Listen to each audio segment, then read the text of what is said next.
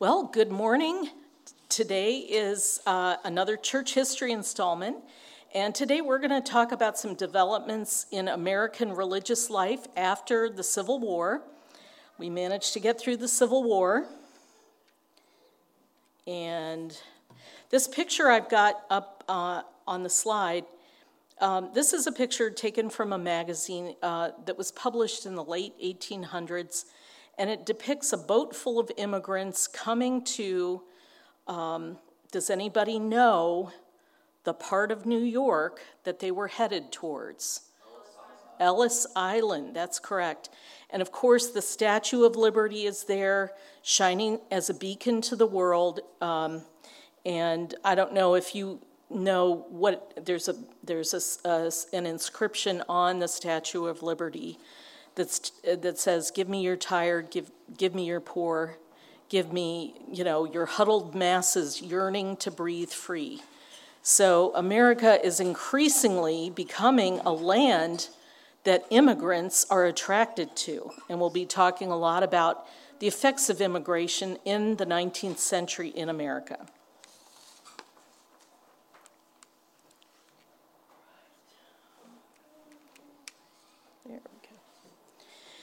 So, as we know, the Civil War absolutely devastated the American South.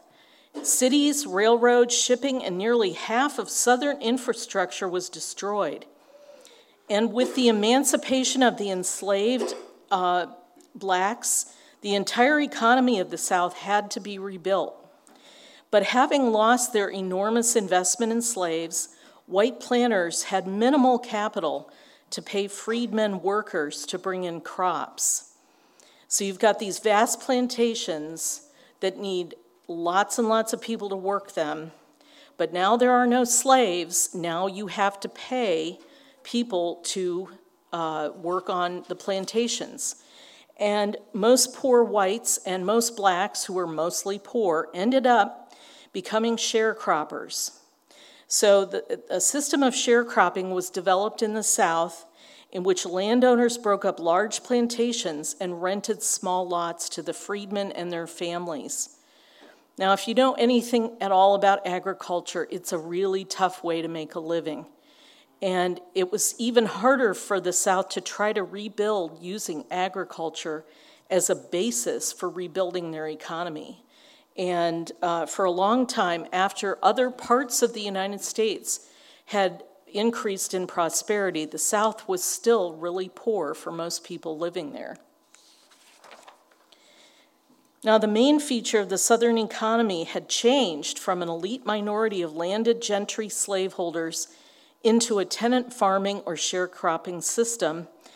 And of course, we know that political and social gains for freedmen remained elusive as Southern states pushed back against federal laws guaranteeing freedmen full citizenship and property rights. Shortly after the Civil War, many uh, Union Army generals, and in particular uh, William Sherman, uh, General Sherman, and other uh, uh, Union generals were pushing to have the federal government simply take the estates of the uh, plantation owners and divide them up and simply give the land to freed blacks. Um, if you've ever heard the term 40 acres and a mule, this was an idea that was pushed right after the Civil War to give land to blacks. But it was quickly um, voted down in Congress by Southern. Uh, many, many of the plantation owners had they had lost a lot of property, they had lost a lot of wealth, but they still had political power. So in Washington, D.C., where federal law is made through Congress, um, they pushed back against this idea of simply giving land to blacks. Now, black churches rose to the challenge of providing support of different kinds to black communities, both rural and urban. The church became the focal point for the black community in the South. And northern churches, which had been founded by free blacks, such as AME and AME Zion, as well as those of predominantly white denominations, in particular Methodist, various Methodist groups, established missions in the South to minister to the newly freed, teaching them to read and write. For instance, Bishop Daniel Payne of the AME Church returned to Charleston, South Carolina in April 1865 with nine missionaries. So, in other words, they're looking at the South, the devastated South, as it's almost the same as a foreign country, and we're going to send missionaries out. He organized committees, associations, and teachers to reach freedmen throughout the countryside. In the first year after the war, the AME Church gained 50,000 congregants. By the end of the Reconstruction era, that was the period of time after the Civil War, uh, where there were laws in place to try to rebuild the South and restructure the society, which uh, wasn't very successful in the long run, unfortunately. But AME churches and AME Zion churches had more than 250,000 members. And CME, the CME church was originally uh, the Colored Methodist Episcopal Church. They later changed their name um, uh, away from colored to Christian Methodist Episcopal Church. But they gained about 37,000 members uh, in this Reconstruction era. So there was a lot of need, um, but it was an opportunity for the black church to really fill the gaps for black communities in the South. Black Baptist churches, well established before the Civil War, uh, continued to grow and added new congregations. With the rapid growth of Black Baptist churches in the South in 1865, church officials organized a new Baptist association, the National Baptist Convention. Many Baptist churches, you know, if you visit a Baptist church, you might think, what denomination do they belong to? Baptists don't organize using the term denomination, they organize around conventions. So there's the Southern Baptist Convention, there's the National Baptist Convention. So the National Baptist Convention was the unification of three national black conventions organized in the 1880s and 90s, and it brought together the areas of mission, education, and overall cooperation. The National Baptist Convention continues to be the largest black religious organization in the United States. Now, remember, we talked about pr- the primitive Baptists. And if you recall what we said about the primitive Baptists, they developed in the later part of the 19th century, and they had an emphasis on a Calvinistic understanding of salvation. So instead of being Arminian in their approach, to, to the ideas of salvation and theology, as were many Baptists. Uh, the primitive Baptists were more Calvinistic in their approach. And if you recall, uh, when we were talking about them, um, they could be summed up with the saying, Give us our Bible and leave us alone. We're, we are the elect. We're just going to be in our churches among ourselves. We're not going to engage in missions and outreach to communities especially unsaved people.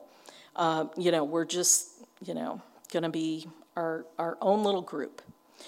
Now, um, at, at the same time as the primitive Baptists were coming on the scene, another group uh, that had a very different approach w- were the missionary Baptists. And as their name implies, they were very much in, you know, wanting to engage in missions, outreaches uh, to the community, and constructing their church along those lines. And so the missionary Baptist movement um, started in around the 1880s uh, or shortly after the Civil War. And many blacks were attracted to this movement. Many freedmen felt the need to come together and worship and fulfill the Great Commission. And of course, their own communities had great needs to be uh, met. And so the former enslaved blacks created the Foreign Mission Baptist Convention of the United States in 1880, the American National Baptist Convention in 86, and the Baptist National Educational Convention in 1893. So there was this big push to institutionalize, um, not just at the local level within the church, but on a national basis. Um, now, again, most blacks were still living in the South. Um, the, the, great, uh, the Great Migration would not occur until the 1940s, when many blacks would leave the American South and settle throughout the rest of the country. So that was way in the future. Most blacks lived in the South.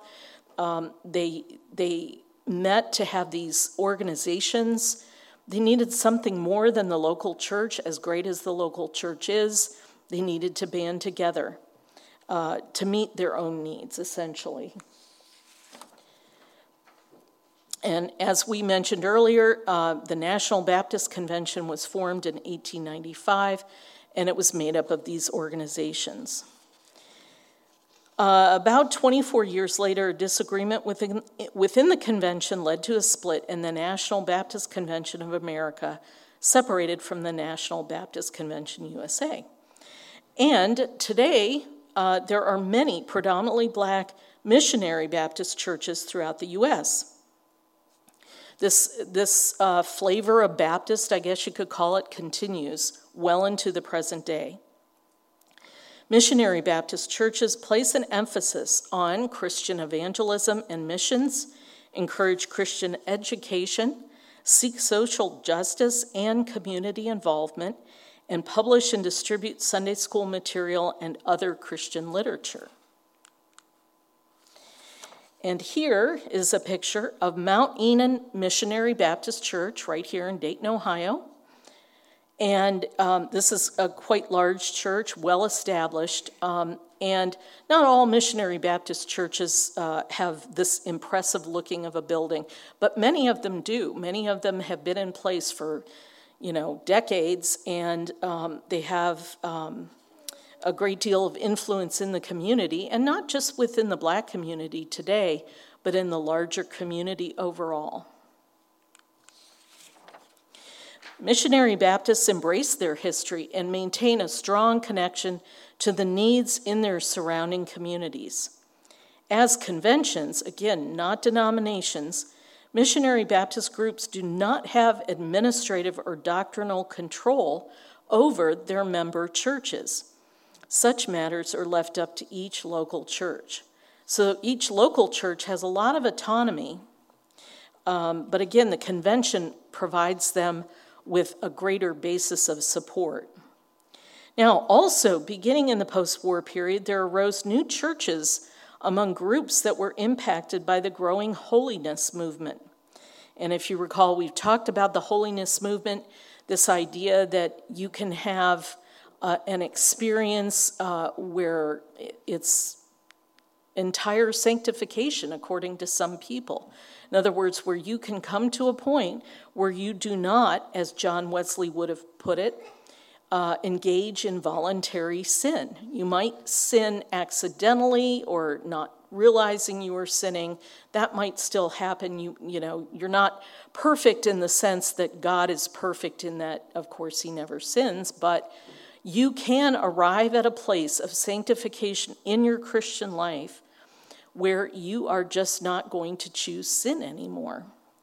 Um, so, this idea of entire sanctification and the holiness movement um, affected lots of different groups. And because in America there is no state sponsored church, there's no organization or governmental uh, authority that's going to say to you, you know, if you want to preach the gospel, you can do so freely. You don't have to have any education. You don't have to have much knowledge of the Bible. you can just start doing it. There's nothing that's going to prevent you from doing that. There's nothing that's going to prevent anyone from starting whole new churches or religious movements or anything.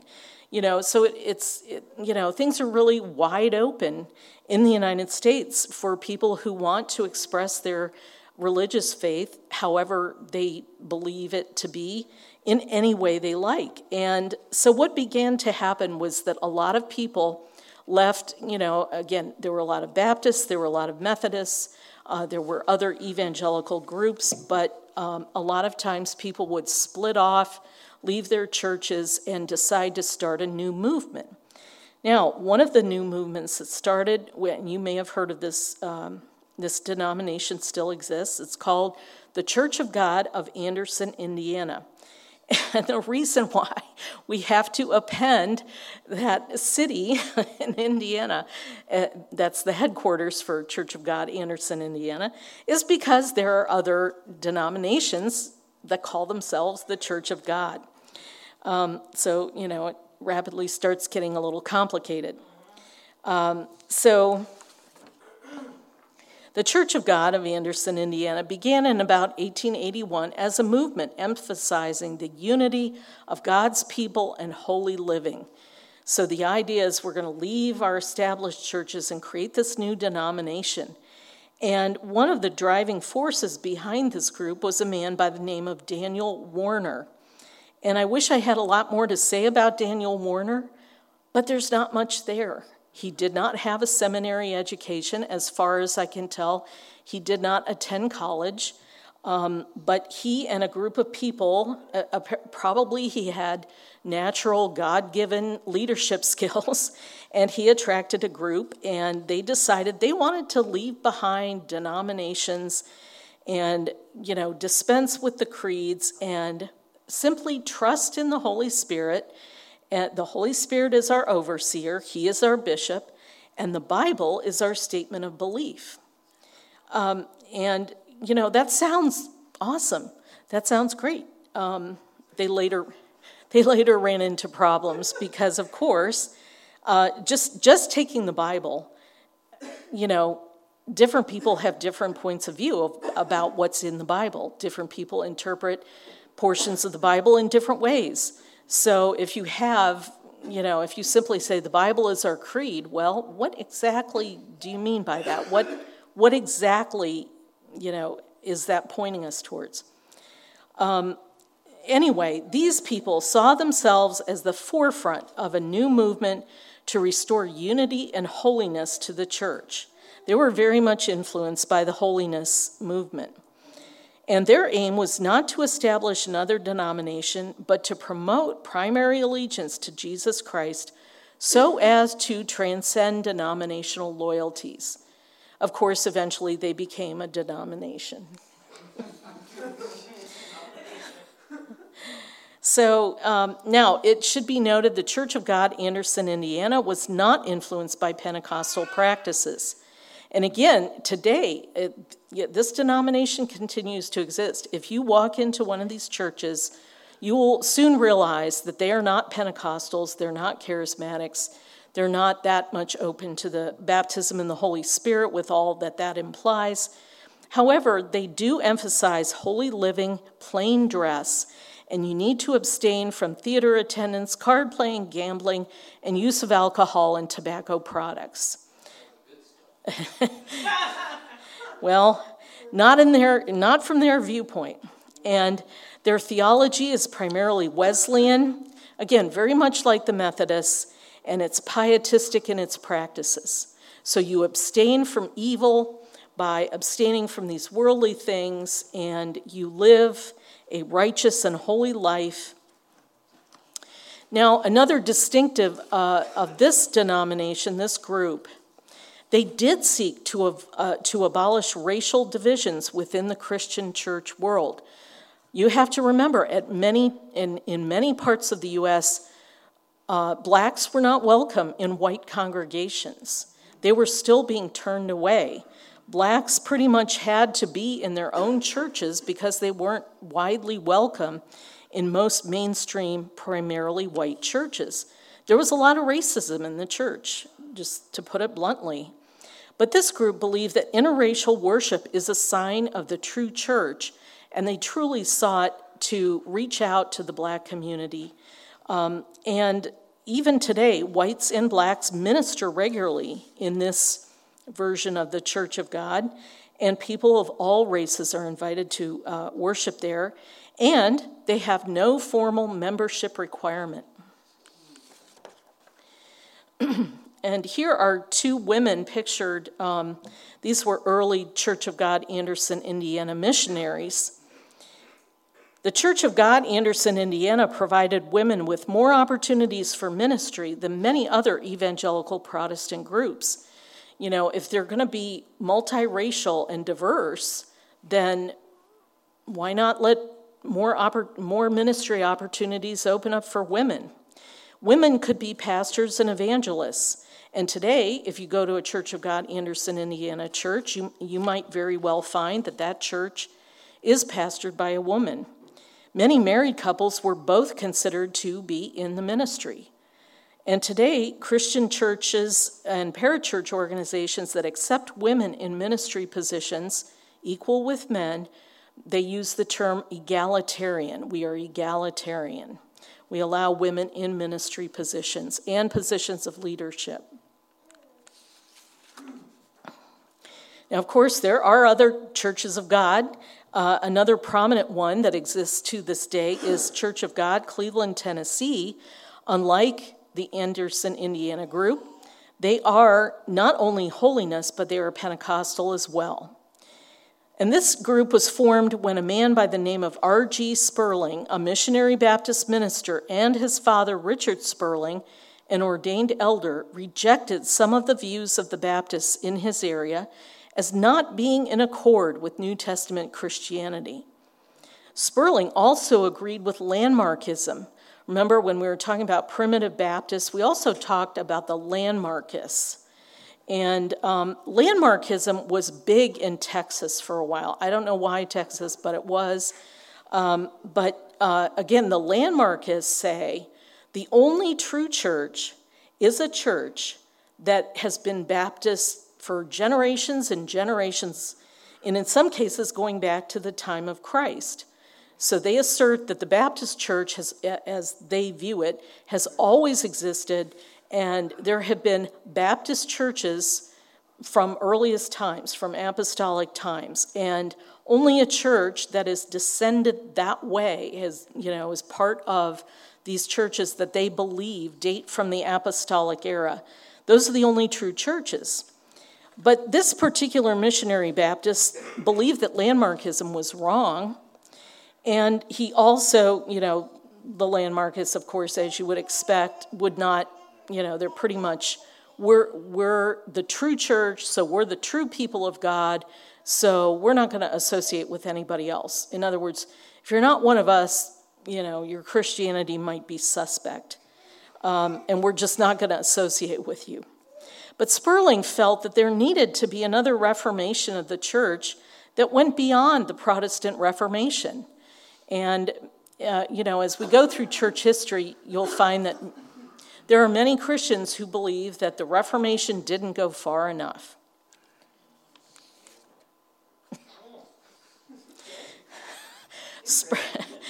yeah. Spurling believed that Christians should be united by love and not by creeds which he believed were divisive.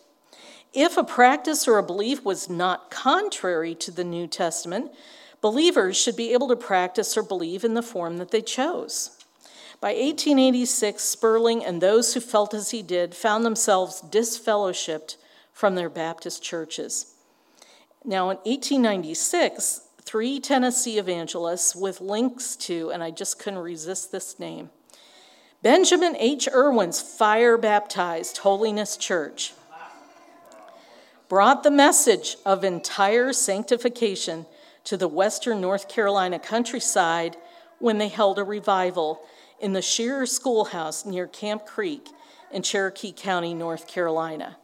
So, in this, if you can imagine a map of the United States between Tennessee and North Carolina, all in this kind of lateral belt, Church of God, uh, Cleveland, Tennessee folks were uh, just, you know, associating and, and coming out from their standard Baptist churches and forming this new Church of God. During the revival, some participants, including children, spoke in tongues when they experienced sanctification and of course, this was later understood to be the baptism of the Holy Spirit, as, spoke, as spoken of in Acts 2. Now, of course, this created great excitement and controversy in the community, and leading Baptist and Methodist leaders soon denounced the revival. Several of the worshippers' homes, as well as a provisional meeting house, were burned by mobs opposing the new revival. Spurling and his group would go on to form a church that would become a Pentecostal denomination that later would be influenced by the Azusa Street Revival. And we will talk about the Azusa Street Revival. Now, I want to kind of switch gears here and talk about 19th century immigration into the United States and how this impacted especially cities in the eastern part of the United States. Now, of course, even today it is said the United States is a nation of immigrants. Very much true. While most immigrants in the colonial era were from the British Isles, France, and Germany, and most immigrants were Protestant Christians, increasing numbers of immigrants in the 19th century were from Southern and Eastern Europe, especially Italy. These immigrants were often Roman Catholic or Eastern Orthodox and included people who were non Christians, primarily Jews. The rate of immigration into the new nation was slow until 1840, when it suddenly expanded, with Irish, English, and German and other arrivals numbering in total over 4 million men, women, and children in the period 1840 to 1860. The Irish were especially discriminated against due to being Roman Catholic. Native, and I put that in quotes because we're not talking about Native American Indians, I am talking about white people who were maybe two or three generations removed from coming over on the boat, but who thought of themselves as Native Americans and who were overwhelmingly Protestant, were fearful of the Irish being more loyal to the Pope and not supporting the Republican form of government in the U.S. Anti Catholic sentiment led to persecution of Catholics, mainly in the cities where most immigrants lived. Ironically, much opposition to Roman Catholics came from recent Protestant Irish immigrants and German Lutheran immigrants. And, and if you recall, I think it was in the last talk I gave, the city of Cincinnati had a lot of immigrants attracted to it because Cincinnati, being on a river, you know, when, when there weren't that many good roads, the main way you transported goods and people was on rivers. And so any town along a river was going to attract early settlement and it would attract, it would go on to attract a lot more people. And Cincinnati, being on the mighty Ohio River, was a prominent destination for many immigrants.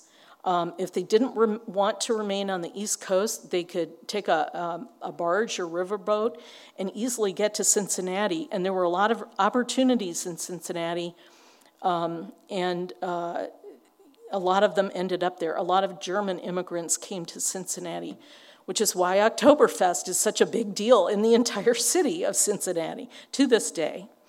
Um, but you have to remember there were both Protestant Germans and Roman Catholic Germans, and they're all coming, you know, more or less to the same places.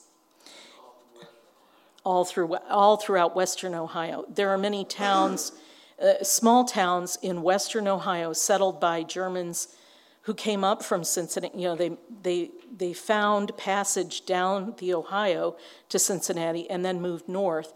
So, all of the western half of Cincinnati, if you go through the little towns that still exist, strong German heritage. Cincinnati uh, considered one of the places that the capital might be moved during that time well? I have no idea. I do not know. Um, that, yeah, as to whether Cincinnati might end up being the federal capital of the U.S., I have no idea. Now, in Charlestown, Massachusetts, an anti Catholic mob attacked and burned down a Catholic convent in 1834. Fortunately, no one was injured. In the 1840s, small scale riots between Roman Catholics and nativists, uh, that's what they became, became known as. They were nativists. In other words, the descendants of recent immigrants who, who wanted to keep the new immigrants out, took place in several cities. In Philadelphia in 1844, a series of nativist assaults on Catholic churches and community centers resulted in the loss of lives on both sides. And there were real full scale riots, and this is a uh, late 19th century engraving or print of one artist's conception of what was going on in uh, Philadelphia in May of 1844, uh, burning down a Roman Catholic church. And uh, the governor of the state had to call out the militia to put down the rioters. These people also, and this is getting a little off topic, but these people also uh, created a political party. They became known as the Know Nothings. and they were, they were strongly anti immigrant and very much, you know, Protestant. We are Americans, we are good white Americans, we are Protestants, and we advocate, you know, our points of view. And they wanted to enact all kinds of legislation. They didn't get a lot of traction. In Louisville, Kentucky, Election Day rioters killed at least 22 people in attacks on German and Irish Catholics on Bloody Monday, August 6, 1855. In the tumultuous period leading up to the Civil War, race, ethnicity, immigration, and politics mixed with religion to create strife in many parts of the country.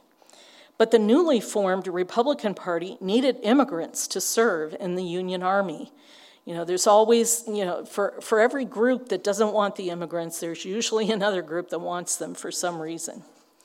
And political parties had marked ethnic and religious bases.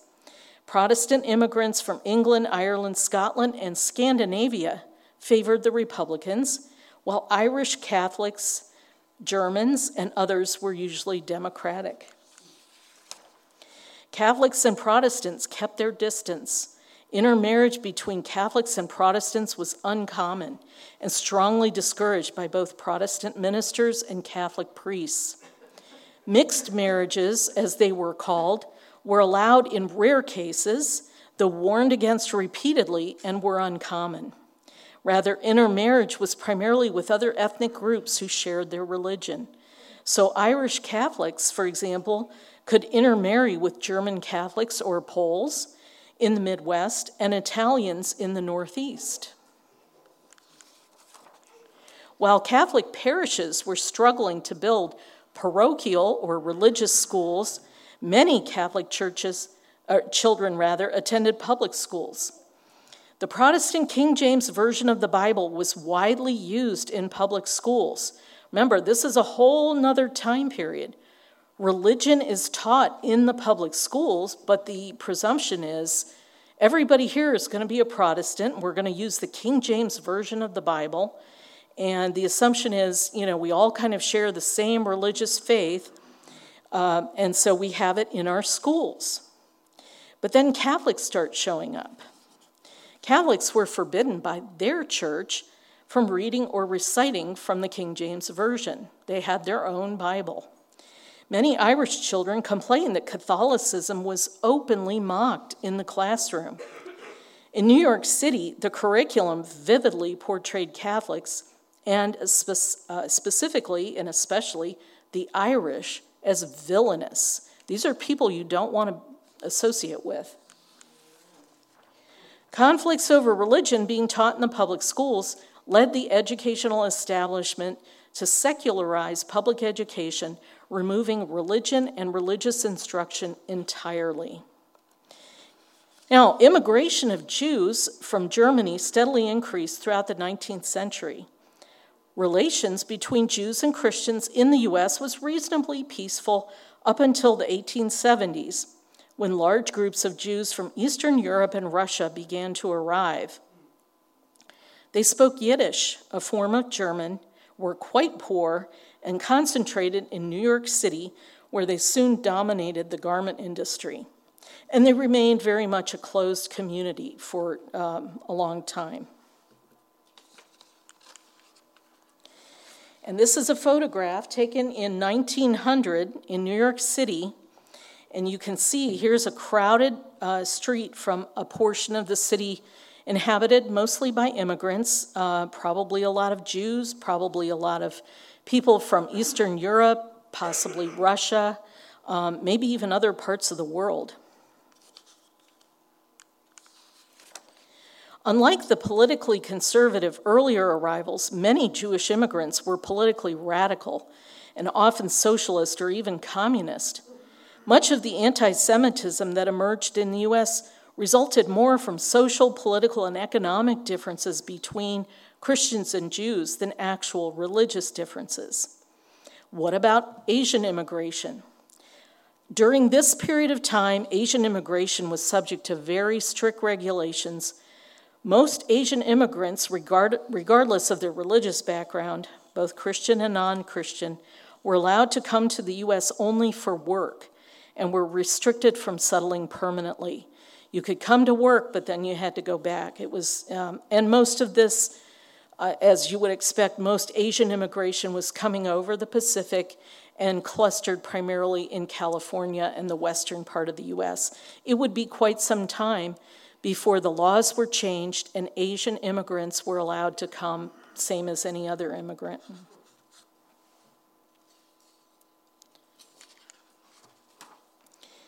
Now, along with Im- uh, immigration, we need to talk about westward expansion. Think back to, you know, your history class in high school or junior high, or maybe even a, you got a little bit of this in the sixth grade or something like that. Remember the Louisiana Purchase of 1803? A huge amount of land bought for a song, basically, from the French. uh, so this, this opened up a huge amount of land um, and for the next 100 years, explorers and settlers would continue to move west. So there was a big push. You know, people had big dreams, especially many recent immigrants. I've come to this great, great country. There's land to be had for next to nothing. I can go and I can farm or I can hunt for gold or silver. You know, the sky's the limit, um, opportunities galore. Now, much of what uh, became the southwestern U.S. had previously been settled by the Spanish and the French. For a long time, the Spanish pretty much owned what today is Mexico and California and the, the much of the western states uh, along the Pacific coast. And of course, the Roman Catholic missionaries had established many mission settlements um, so, as far as the Spanish and French and Roman Catholics were concerned, it was kind of like, what do you mean, wide open? We own this. we, this has been ours for a long time. Um, but they hadn't, they hadn't established uh, ongoing communities in a lot of places. So there was still plenty of land to be had. Um, and of course, soldiers, trappers, and traders had, had uh, you know, quite done a quite good job of exploiting the rich natural resources of this part of the continent. And uh, again, much of the West was inhabited by Native American tribes, and in the Southwest, Mexican nationals. And especially Texas, you know, there were, there were people who thought of themselves as Mexican living in what today is the United States. And um, this, of course, would cause problems later on. Most of the area had been a part of New Spain and Mexico until the United States acquired territory through the Treaty of Guadalupe Hidalgo in 1848 and the smaller Gadsden Purchase in 1854. Now, with the Treaty of Guadalupe Hidalgo on February 2, 1848, the United States gained control of all of present day California, Nevada, and Utah, as well as the majority of Arizona and parts of New Mexico and uh, Colorado. And the rest of those states um, were acquired by the US when they annexed the Republic of Texas. You know, if you re- saw the movie The Alamo, you saw that the Texans wanted to kick out Mexico. They didn't want to be part of Mexico. Actually, for a while, they just wanted to be their own country. Later, they become a part of the United States. And the Gadsden Purchase brought the parts of Arizona and New Mexico that were not part of the U.S. into the U.S so, really, by, by the Civil War, the political outline on the map of the US looks a lot like, of the continental states, looks a lot like it does today.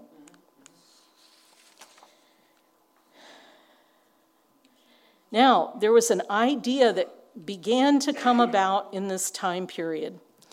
And this is the idea of manifest destiny and westward expansion. How, many of you have heard the term manifest destiny? A few of you have, yep. So, this is the idea that it is the manifest destiny of this great new nation to conquer the rest of this, con- this part of the continent uh, of North America. And it was really kind of a, a cultural and somewhat religious belief in the 19th century that American settlers were destined to expand across North America. And if you're a Christian and you take seriously the Dominion Mandate, and, and you're a Christian who wants to spread the gospel to the whole world, you know, what better than westward expansion across the continent?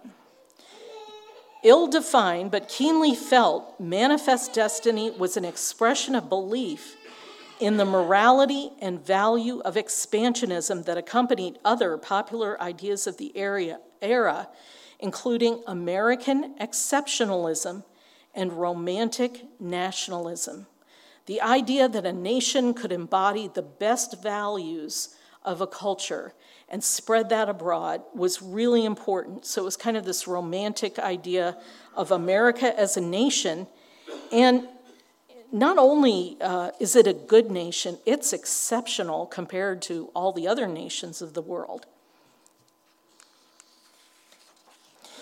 Many patriotic Americans believed that America embodied the divine destiny for a nation based upon values such as equality, liberty of conscience, and personal enfranchisement to establish on earth the moral dignity and salvation of man. And doesn't that sound grand? And doesn't that sound a little odd given slavery and other problems? Now, not, of course, not everybody bought into this way of thinking, but many did. Now, the idea of manifest destiny has a lot to do with Protestant Christianity and the, and the philosophical beliefs that emerged during the Enlightenment. So it isn't just Christianity driving these ideas. Um, a lot of these ideas also come from the Enlightenment. You know, the Declaration of Independence, the Constitution of the United States. You read those documents and you think this is wonderful. This, you know, this is the best thing ever. But how well is this fully realized and lived out in this nation? But for the people who embraced this idea of manifest destiny, the ideal America was almost a utopia, a place where the highest religious and philosophical ideas about the freedom and dignity of mankind could be realized. Now it is true, if you're, you know, if you're a settler and you've gone out west, and you've established your homestead and you've started farming, as most of them did, um, there's nobody else around. There's nobody really to tell you what to do. And, um, you know, most, most Western movies aren't, you know, the topics in Western movies aren't very popular today. But if you watch the, the Westerns that were made uh, in Hollywood between, say, 1940 to 1960, you know, the idea is that's continually embodied in these movies is, you know, the settler who goes out west, and maybe it's a small band of settlers who go out west. And what are they always trying to do? They're always trying to farm. There were a lot of Americans who believed that the West should be reshaped into the image of the eastern United States. And in the East, pretty much everybody's a farmer. But what they didn't realize was the ecology, the climate, the con, you know, just the general conditions of the western United States don't really lend themselves to agriculture as it's practiced in the East. Um, and it later led to problems like the Dust Bowl in the 1930s, uh, when pretty, pretty much the West was just a barren wasteland where people had tried to farm. But anyway, there's this great idea about America, and you know, you can live out your dreams, uh, whatever they are. And this is a print uh, made by um, Currier and Ives. That was a company that made a lot of prints in the late 1800s. And you can't see it at the bottom because it's in really small uh, print. So I I laid some text over it, but the, the phrase at the bottom underneath across the continent. So you've got a, a train pictured leaving a settled area, going out into some vast wilderness. And if you notice in the lower, uh, kind of in the lower right hand side, there are two Native Americans on horseback looking at the iron horse, the railroad, and, you know, looking at basically what's taking place, uh, what is happening from their point of view. So, westward, the course of empire takes its way. Again, very grand ideas. Three key themes the virtue of the American people and their institutions, the mission to spread these institutions, thereby redeeming and remaking not just the United States, but the whole world in the image of the United States, the destiny under God to do this work. The origin of the first uh, theme, later known as American exceptionalism, was often traced to America's Puritan heritage, particularly John Winthrop's famous City Upon a Hill sermon of 1630, in which he called for the establishment of a virtuous community that would be a shining example to the old world. And these ideas have made their way into the present day. In the 1980s, Ronald Reagan gave a speech talking about uh, the shining city upon a hill that is America. So these ideas are still very much with us. President Woodrow Wilson continued the policy of interventionism in the Americas and attempted to redefine both manifest destiny and America's mission on a broader worldwide scale. So, again, using the word mission, that makes, you know, that, that's got religious overtones.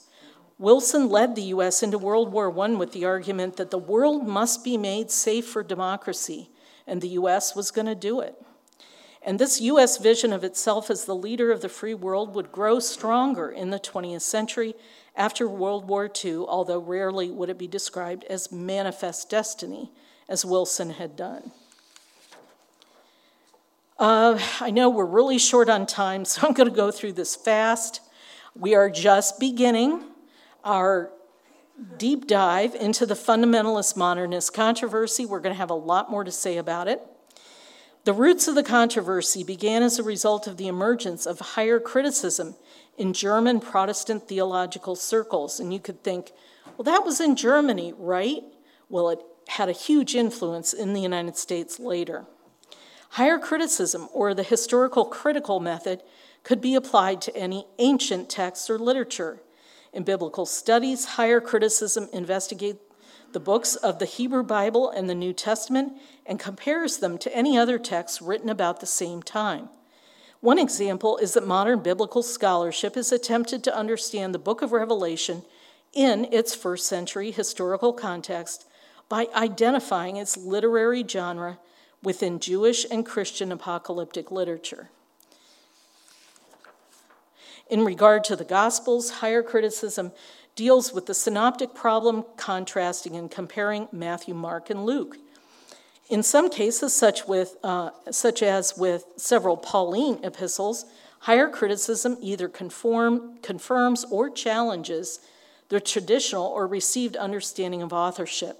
Higher criticism understands the New Testament texts within a historical context. That is, they are not absolutely true, but they're writings that express a tradition. For a higher critic, the truth lies in the historical context of the writing, not within the text itself. Excuse me.